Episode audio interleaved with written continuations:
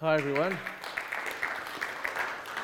It's uh, good to be here tonight. Uh, my name's uh, Danny, and I normally I'm part of Door of Hope, but uh, my family I have a young family. We uh, we come to the morning service and are involved in the morning service, so it's actually a nice, refreshing um, opportunity to come to Undone, something that I don't get to do very often. Good to be with you tonight.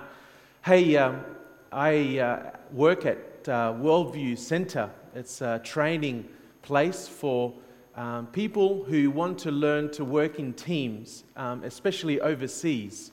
Uh, in other words, missionaries who will um, operate in cross cultural teams. So they come to Worldview over in St. Leonard's and we sp- spend time together. Um, they study um, you know, theology uh, classes, but there's uh, discipleship elements to, to the program as well. So this is, this is what I do and I teach there. So it's good to be here with you tonight. And tonight I'm thinking of uh, two friends. Uh, I'm thinking of my friend Bruce, uh, Bruce Pinky. Bruce is, a, is an American who spent a lot of time in Africa, and um, he was uh, a missionary there, and uh, he spent uh, a lot of time with the local men in particular. And um, he was known to be a risk taker. And actually, uh, stories uh, of, of him going into places to eat that were so questionable that even the local Africans of that village wouldn't go in. You know, and he would experience, uh, he had tattoos uh, on his body, and um, he uh, had a story for every one of those tattoos. And he went back to the US and kept working with Africans who had uh, immigrated to, to the US. Um, he was a visiting lecturer at Worldview, so he came um, over a number of years to lecture on world religions. That was his specialty. He really loved talking and teaching about the various uh, religions, including his experiences in Africa. And he loved coming to Door of Hope, actually. Um, he especially loved the band, he loved the music. He couldn't get enough guitar solos. Every time he came, he said, Where are the guitar solos? And um, so we had a good uh, friendly banter. And three years ago, he was here and uh, he came to Door of Hope. And actually, one morning, he didn't come out of bed and uh, to our dining room. We eat together every day. And um, uh, he, eventually, came out uh, towards the end of the day and he looked, he looked yellow. It was awful. And he, was, uh, he had been here in Australia for a while on his own uh, for, for this teaching thing. Um, but he was not well towards the end. And so we thought he had hepatitis, so we tried to help him just to get on a plane and, and go back. He was due to go back. Well, that was the start of a disease that eventually uh, took over his life. So last Friday, he died uh, from, from this uh, pancreatic cancer, I think it was in the end. So I'm thinking about Bruce tonight. I'm also thinking of a, of a friend I'm going to name John because John is here in Tassie and John is married and he has a, a young family and uh, got another baby on the way. And uh, actually, we caught up, Christy, my wife, and I caught up with John and we had an opportunity to spend time with them because they're interested in maybe working in Southeast Asia. What does it look like to be a missionary? How can we do this as a family? So we answered some questions. And um, uh, I was prompted this week, I don't know why, well, I, I, know why now, but not at the time. I sent, uh, sent them a message hey, how's it going? Um, love catching up with you. Um, let us know when we come up, or we'll let you know when we're coming down. And um, she replied and she said, Thanks for your message. You know what? Life's been a little bit hard at the moment because um, it turns out that John has uh, testicular cancer. And so he's probably only just 30. And so I'm thinking about him as well tonight. And I'm not necessarily saying that suffering equals cancer. Um, but there's two things that I want to uh, mention, uh, why I'm mentioning these two stories. And the one is um, an element of proximity. Okay? When we're talking about suffering, we need to understand that there are people suffering everywhere, next to us, um, around us. When we watch the TV, there's suffering happening everywhere. But sometimes there's an element of distance. And yet, when we dive into someone's life, when we get to know them, we realize that there's an element of proximity there that we sometimes lack. And suffering is very real. The second element is that of severity. So, proximity and severity. Suffering is real, suffering is tangible, suffering and pain is part of our lives, and it's severe. It has implication, it has consequences. Let me tell you, um, I'll give you an example around this idea. You know, um, Christy, my wife, was away for a couple of weeks, and it meant that I was on deck at home looking after our three, little, our three kids under seven. And um, I was ready for war. I was uh, okay. I was, I was prepared. But April, our youngest, who's just turned two, has worked out how to get out of the cot. Um, she has a sleep suit, so she's worked out how to unzip herself. She's worked out how to throw a leg over the, the rail and actually jump onto Ivy's bed and then uh, come out. The problem with this is that she worked out how to do this when Christy was away. And so she's been getting up really early. And um, it was 5.50 a.m. And she came to my side of the bed, Daddy, Daddy, breakfast. Or she might want to watch the Wiggles or something. I didn't care at the time. At 5.50, I don't care very much for actually much. And so I managed to get out of bed. I got her some breakfast. I turned the TV on just to give me, just give me 30 minutes. Just 30 minutes. I just want to go back to bed. On my way back to bed, I hit my toe. Have you kicked, have you kicked your toe on something, like on a bed or a, or a door? Well, man, it hurt. It was throbbing. And I jumped into bed and I was laying there going, wow, that really hurt. That really hurt. I wonder if I've broken something. I didn't, I didn't think much of it. I fell asleep. Yes! And uh, woke up about half an hour later with the next child wanting something. And I was walking to school uh, to drop my daughter off, and I looked down and I thought, this is still hurting. I looked down and this piece of skin flapping around in between my toes, and I thought, shivers, that really hurt. And um, I, can, I can tell Ivy a thing or two about kicking doors and uh, actually sharing my experience with her. But you know, I share that story with you because then you'd go, oh, well, that's nothing. This is what happened to me the other day. And then I'd say, oh, that's nothing. I was playing basketball and I ended up with a crooked finger that was facing the other way. And then you say, oh, that's nothing. What happened to me? And I'd say, no, no, no. I was riding my bike and I cracked my elbow because my chain fell off and I fell sideways. No, no, no. And we'd go around and around and around in circles, right? And it reminds me of this uh, Monty Python uh, sketch. Um, I don't know if you know Monty Python. So uh, uh we were so poor, I think and they're sitting around a table and they just share stories and it just spirals down and it completely out of proportion. We were so poor, we lived in a shoebox in the middle of the road with 150 people and we ate dirt for breakfast. That kind of thing, and it just kept getting worse and worse. You know, I'd say those stories because, well, it's pain, and you already you are putting some categories in your mind. Is it worth engaging with this pain? Do I understand? I can understand what it feels like to kick a bed or a door with your foot. But there's an element of proximity. You're not close to me right now. Um, you can relate to the severity, but it's not really severe. But let me tell you another story, and that is that I grew up in Spain. And um, when, when I came back as a 15 year old, worse than learning English was having to learn who I was. Okay?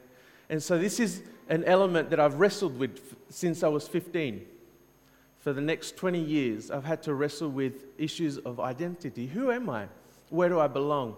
What does it feel like to actually grow up with a family and not knowing my uncles or aunties or um, cousins or my grandparents? What does it feel like to have depression? And that was the outcome in my 20s. I, I got myself into a bit of a dark spot for a number of years, requiring medication and requiring help. What does it feel like to be depressed? And so, an outcome of this uh, results in some eating problems that I have.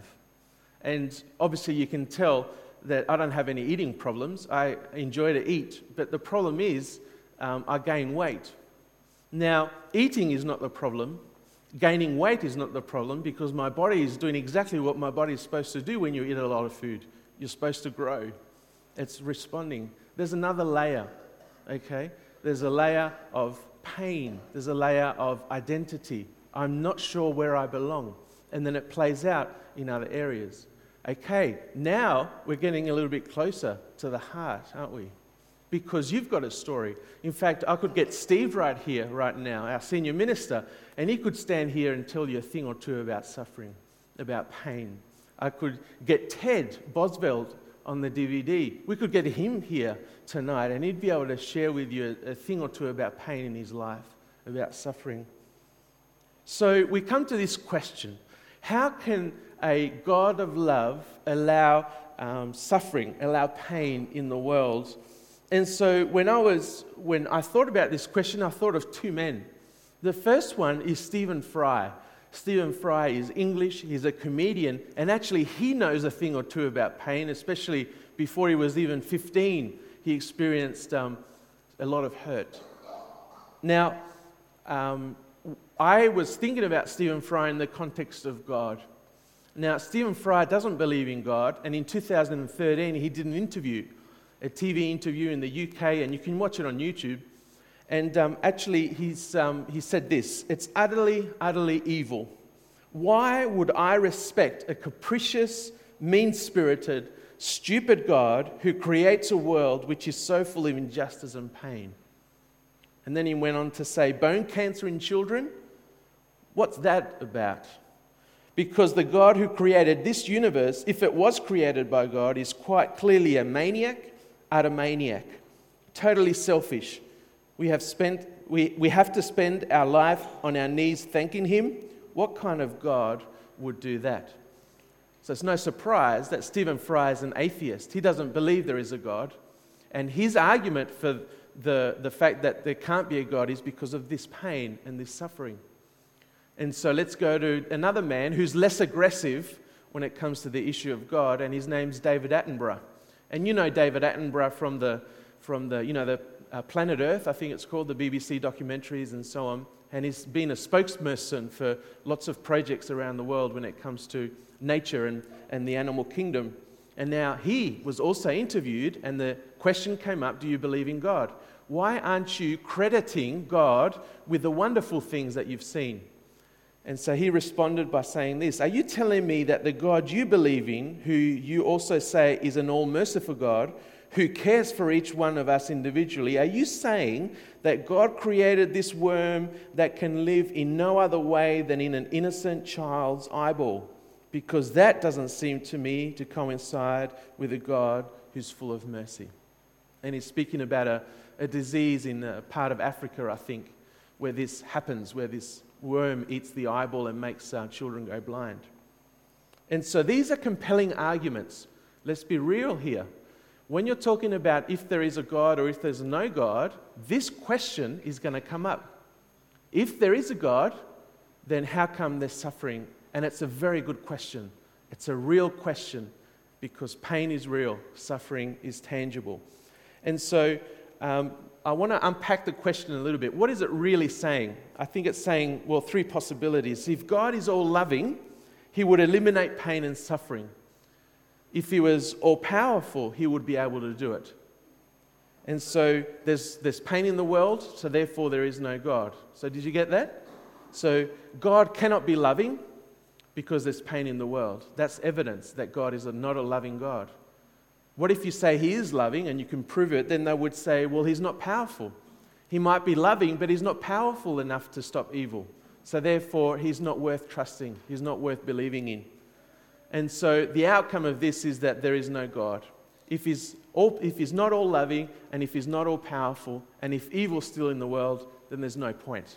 Thanks very much. I'm going somewhere else. The problem with this is that philosophers have been wrestling with this question for ages. This is not a new question. It's not a, a latest question last year or even 10 years ago. Actually, philosophers have been wrestling with this year after year after year after year. Now, theology can explain pain and suffering, but it doesn't answer the question either. Philosophy tries to answer the question, but it can't do it. And the outcome of this is something that philosophers call the problem of pain, or the problem of suffering, actually. And the argument, it comes to light in the discussion, is that it's not so much that bad things happen to good people, it's that bad things happen to bad people as well. Did you get that? So the argument is that good things and bad things happen to good people and bad people. And so, philosophically, this answer, we keep going around and around in circles. We can't answer it. And actually, uh, Jesus hints to this in Matthew chapter 4, uh, sorry, 5. He says this He causes, so he's talking about. Um, he's talking about God. He causes his sun to rise on the evil and the good. He sends rain on the righteous and the unrighteous. So even Jesus understood uh, this predicament as well. What about Job? Let's go right back to the Bible, Old Testament. Job is wrestling with this theme of how can bad things happen to me when I didn't do anything wrong? And then he has a conversation with his three friends, and it goes on for a, long time. What about Psalms? Wrestle with this idea of where are you, God, in my pain? Where are you when things hurt? And this is what the psalmists um, call the lament. As a nation, we're lamenting where we're at. And if you want to look at a psalm that doesn't end well, look at Psalm 88. And in theology, there is two problem psalms, and this is one of them, Psalm 88. Um, let's go to Augustine of Hippo, 300 years after Jesus. Augustine, if you like. Uh, he was a North African monk. He was a f- philosopher. He was a theologian. He wrote a book called The Confessions, and um, he wrestles with this idea as well. What about in the 20th century, C.S. Lewis? We know him for the, the Narnia books, right? Well, he also experienced some pain and he also tried to wrestle with this concept. And he wrote a little book called The Problem of um, Pain. And actually, I want to pick out a, a, a quote uh, from C.S. Lewis. And he said this If God thinks this state of war in the universe is a price worth paying for free will, then we may take it, it is worth paying. If God thinks this state of war in the universe is a price worth paying for free will, then we may take it, it is worth paying. So there's an invitation here that C.S. Lewis is grappling with. And this concept that I'm wrestling with in my own life is this idea of response.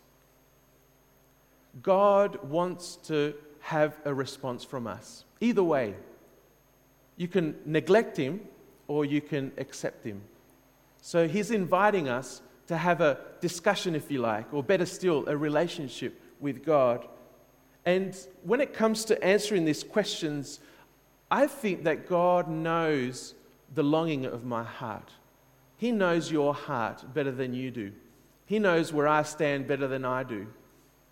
And so God looks at my heart and actually the longing of my heart is not really for an answer when we think about it. God doesn't want to answer your question because He knows that you long for something more. And I think that God doesn't answer this question of suffering because that's not what we, what we, what we want, what we need. We have a longing, and it's not in answers. In other words, answering this age old question is not going to satisfy me.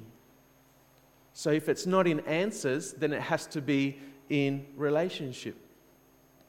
It is in relationship that we find this new word, redemption. Answers don't redeem us, Jesus redeems us. Answers don't redeem us, relationship redeems us. And the reason I rely on Jesus is because he responded first to God. God had a purpose for Jesus' life, and that purpose involved suffering. But it's Jesus' life and death and resurrection that meant that I'm compelled to want to know Him more than I am wanting to know answers to my questions. And um, I came across a really interesting um, interview by, um, not interview, it was a, it was a discussion by an, a lady by the name of um, uh, Joni Eareckson Tada. And she said, God permits what he hates to accomplish that which he loves. God permits that which he hates to accomplish that which he loves. At 17, she jumped into shallow water and broke her back, and she's a quadriplegic and has been for the last 40 or 50 years. So I think she knows a thing or two about pain and suffering. And so God hated sending his son to the cross in order to accept, in order to bring out what he loves, and that is a relationship with you, a relationship with me. Now, this is the challenging part of our Christian faith because I'm not only going to suffer because I'm in a broken world, I'm also going to suffer because I believe in Jesus. And um, in that sense, it's almost like a double edged sword. I'm a person in a broken world, and inevitably I'm going to experience suffering. That's one aspect. but I'm also a Christian. I also follow Jesus. And uh, in a world that continually um, ignores Jesus or is hostile towards Jesus, I'm going to find myself in positions of trouble. And uh, it's guaranteed, it's almost like a promise in Scripture. If you're a Christian, if you're a disciple of Jesus, then suffering is going to be part of the story. Um, I've got 1 Peter chapter 2, verse 21. It says this To this you were called, because Christ suffered for you, leaving you an example that you should also follow in his steps. It doesn't say follow in the steps that actually um, swerves around suffering. It actually says follow in Jesus' footsteps, and that ultimately leads to death. And that's certainly some people's story when it comes to their faith. What about Philippians chapter 1, 29? It says, For it has been granted to you on behalf of Christ not only to believe in him, that's a nice, nice thing, but also to suffer for him. 2 Corinthians chapter 4 says, For we who are alive are always being given over to death for Jesus' sake, so that his life may also be revealed in our mortal body. So that his life may be revealed in his mortal, in my mortal body. What does that look like? Well, at this point, I want to introduce you to a lady by the name of Dr. Helen Roseveare. Helen Roseveare was a missionary in the Congo and uh, in, during the 50s and uh, in the 60s, um, uh, the Congo went through, or the Belgian Congo, I think it was known at the time, went through some turmoil. And um, she endured a lot. And uh, she was a missionary, a medical doctor, and she was uh, what we would call a, a WECA. So she was uh, a WEC missionary, WEC being a mission agency sending missionaries all over the world. And um, there was uprising. And um, uh, ultimately, this uh, uprising uh, would affect her at a very personal level. And she was um, sexually assaulted. And I say that um, is the mild version, okay? Um, and so, not only once, but twice. And actually, this ordeal went for five months for her life. And um, this is an interview in Canada. This uh, film that you're about to see, or this interview, only goes for about four and a half minutes. It's in 2011, and um, Helen is actually 85 in this interview. And I want you to listen to what she's saying, her experience of God during that particular night where these terrible things uh, happened. Let's watch this video. Uh, and uh, it was a horrific night. I was uh, they came into the house and said they were looking for whatever. And, they smashed everything, they ransacked the house, and they didn't find what they were looking for. I didn't happen to possess a radio or anything like this. But um, then they turned on me, and it was a. Uh, there was a moment, I was out on the veranda of the house at one moment, and this little I don't know what, sergeant major of the rebel soldiers stood there with a gun pointed, a pistol pressed against my forehead. Uh, and I don't know if it was loaded or not, but I presumed it was. Uh, and he said, Say that Lumumba, that was their patron saint, say that Lumumba is the saviour of the world. You know, I wasn't praying, I wasn't thinking, but I just knew that wasn't true. I knew the only one saviour of the world, and that was Jesus. So I just said, No, never. Jesus is the only saviour of the world. I, I think in my heart, I think I was actually praying he would shoot. It would have been quick, clean, finished. But, but uh, out on the out on the courtyard with one of my junior students from the college, uh, and uh, he was being held by these men. And he broke loose and he threw himself between me and this little soldier. He said, You don't touch her, but over my dead body. And they turned on him and they beat him up so savagely. Uh, I didn't know till well, two years later that he was not killed, actually. He survived, but it was terrible, terrible. Then they drove me down the corridor of my home. And somehow in that moment, I, I think I was saying, God, where are you? What, whatever's going on? And there was suddenly a tremendous, what can I say, consciousness. God was there. He was big, uh, and he was. There was a moment where you thought you'd been abandoned. Well, I don't think I ever lost my faith in God, but I just felt He wasn't looking after me. Exactly. but uh, and and suddenly I knew He was, and He was in charge, and that these rebel soldiers were very small compared to the almightiness of God. Uh, and as they drove me down the corridor, I think he spoke to me, but I didn't hear words. It was afterwards, looking back, I had to ask the Lord, what did you actually say? Put into words for me. I think what he said was, Can you thank me? And my heart was saying, No, this has gone too far. I, I knew what lay ahead. I could see the whole thing was horrible. Uh, and he said, Can you thank me for trusting you? I, I thought, This is unbelievable. I know I trust him, but I never thought of him trusting me. It was revolutionary to think that he trusted me. And in this second, I could see what he was saying. I thought I could trust you. I thought you wouldn't bite me. and God was saying, Can you thank me for trusting you with this experience, even if I never tell you why? And I, even in the midst of the darkness, was, I'd only a split minute, all this. Uh, was, Dear Lord, I don't know what you're saying, I don't know why you're saying it, I don't know who will ever be blessed by this, but if this is part of your plan, yes, thank you for trusting me. And immediately uh, I was flooded with a sense of the enormous peace, peace of God. It was wonderful. I just knew. It, it was as though he said, All I want of you is the loan of your body. Uh, and it was Jesus in me. They weren't fighting me, they were fighting Jesus. And all I had to do was say, Yes, Jesus, I'm yours. You're in me, you, you, you just as you want.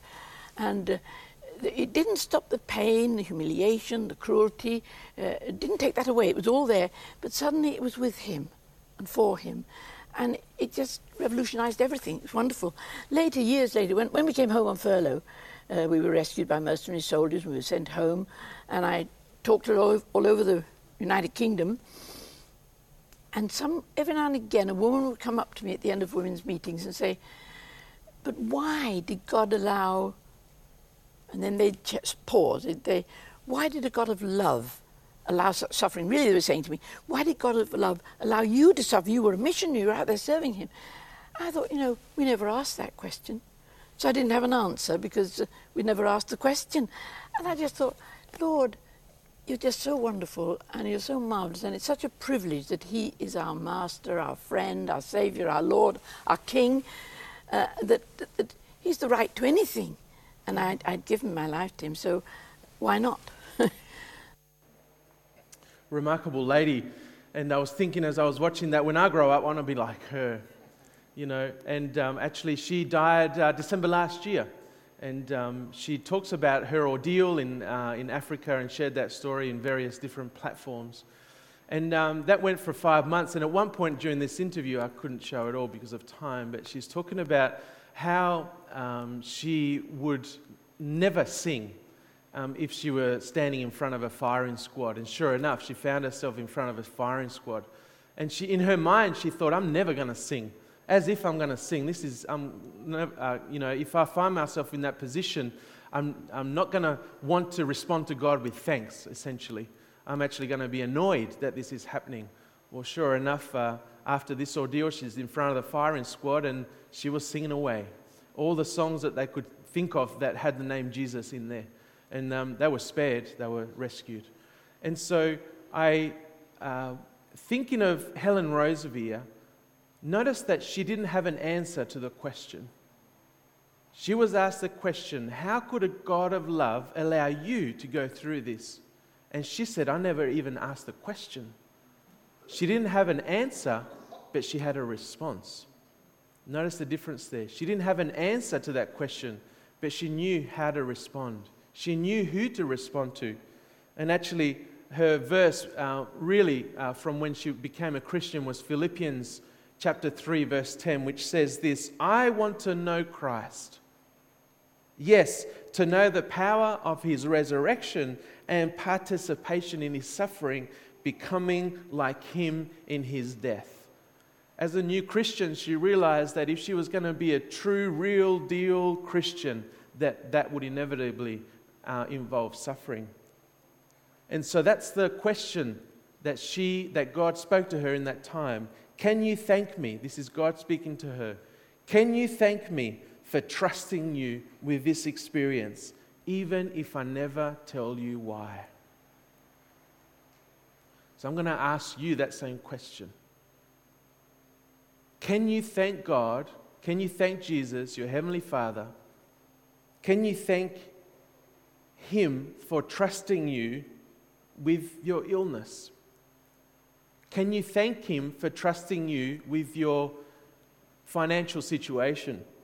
Can you thank Him for trusting you with a job that isn't working out at the moment, that this is where you find yourself? Can you thank Him for trusting you uh, with the uncertain future, this position that you find yourself, or whatever it is that your experience is? Now, Jesus faced the same question. When you think about it, he found himself in the Garden of Gethsemane before he was going to be crucified, and he had to wrestle with this.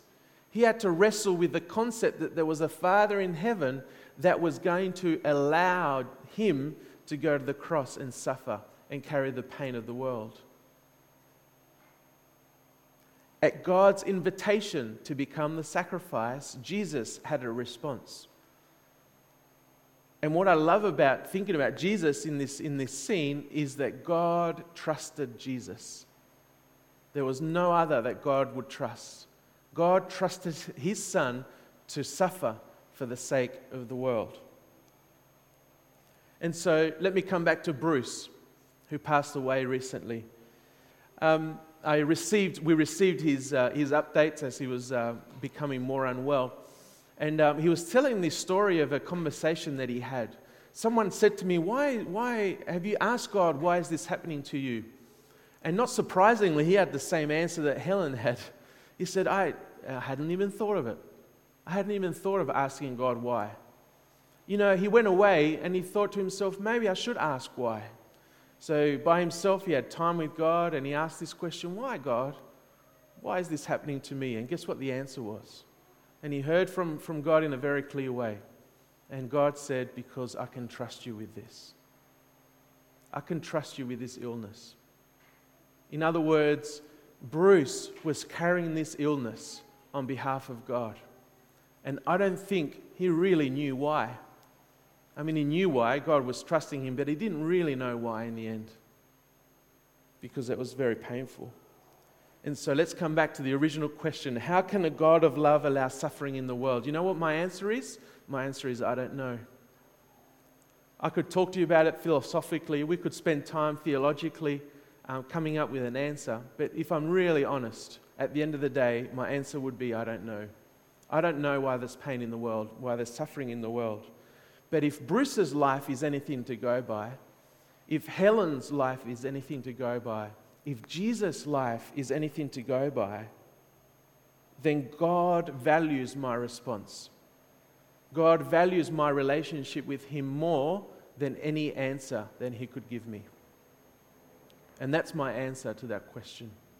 And so I'd, we're going to have a discussion. I'll explain that in a second. But I want to pray just right at this point because I think it's um, a challenging concept that we would believe in a God that actually would expect us to suffer.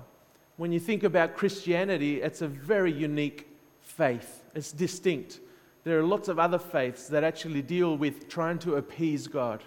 You make sure you offer the right amount of prayers. You make sure you offer the right amount of offerings and in order to make sure that whatever gods that you're praying to don't punish you. That's not the relationship that we have with God. The relationship that I have with God is one that reveals that God actually expects me to suffer, not because He's mean, but because He suffered first.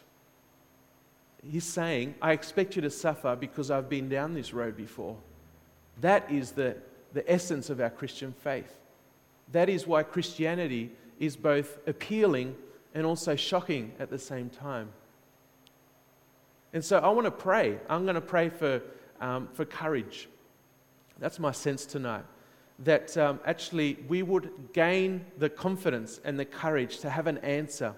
Not if suffering happens, not if pain happens, but when it happens. So uh, let's pray together as I finish this time. And so, Lord, we come before you and um, we're not afraid of questions. And um, I, I want to thank you that uh, you've given us a, a, a, mind to be able to question what we see, uh, a mind to be able to look around and um, um, ask of each other, why is this happening? What's going on here? I don't understand And yet, Lord, I want to thank you that uh, in the midst of all those questions, um, there is a um, God who wants to respond to us. Uh, we want to respond to God. We want to have a relationship that goes back and forward. And so, Lord, it's a sobering thought knowing that um, being your disciple means that suffering is inevitable. And yet, when I think about suffering, if I had a choice to do it either um, uh, ignoring God or doing it with Jesus, Lord, I ask for me and for all of us here tonight that we would always choose to suffer with Jesus. It just makes more sense. Why? Because you suffered first. And uh, Lord, I, I want to ask in particular for a sense of courage for my friends here tonight, for me as well. Lord, I ask that um, through your Holy Spirit, when the time comes, when in our time of uh, suffering, in our time of pain, you would give us courage not to run away from God, not to run away from you, but actually to turn to you and say, God, where are you in my suffering? Um, what is this for? Who is this going to impact? Who is this going to bless? Lord, give us greater courage. Give us greater faith to be able to uh, declare who you are, uh, worship you, and uh, not necessarily with the words that we're using, but, but with how we're living our lives. Lord, there's so much pain and suffering in the world. Um, and um, I acknowledge that uh, here at Door of Hope, the vision is to to be a door of hope through, in a fragile and uncertain world, and that's where we're operating in. And, uh, and yet, we need to be able to tell a story. We need to be able to say that, that there is a God that is good, a God that is loving. And even though we don't have the answers, by faith, we believe you to be true and uh, reliable because you have been here before and you know exactly what we're going through. That's the story that we want to proclaim to those outside of uh, uh, those that don't have a relationship with you. So, Lord, I pray for more courage, more faith. In Jesus' name, amen. Amen.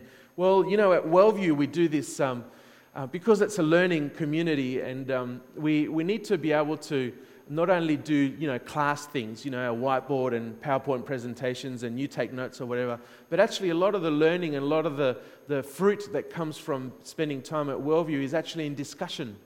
And um, we, we spend a lot of time talking to each other. What do you think God is saying in this? Or what's He saying to you? What do you think this verse is saying?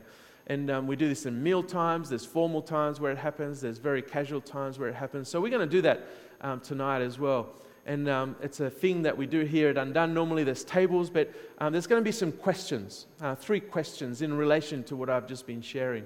So I want you to just turn to the person next to you if you feel comfortable, or, or turn into a little, little huddle. And I want you to think about these questions and have a discussion around um, what these questions might be.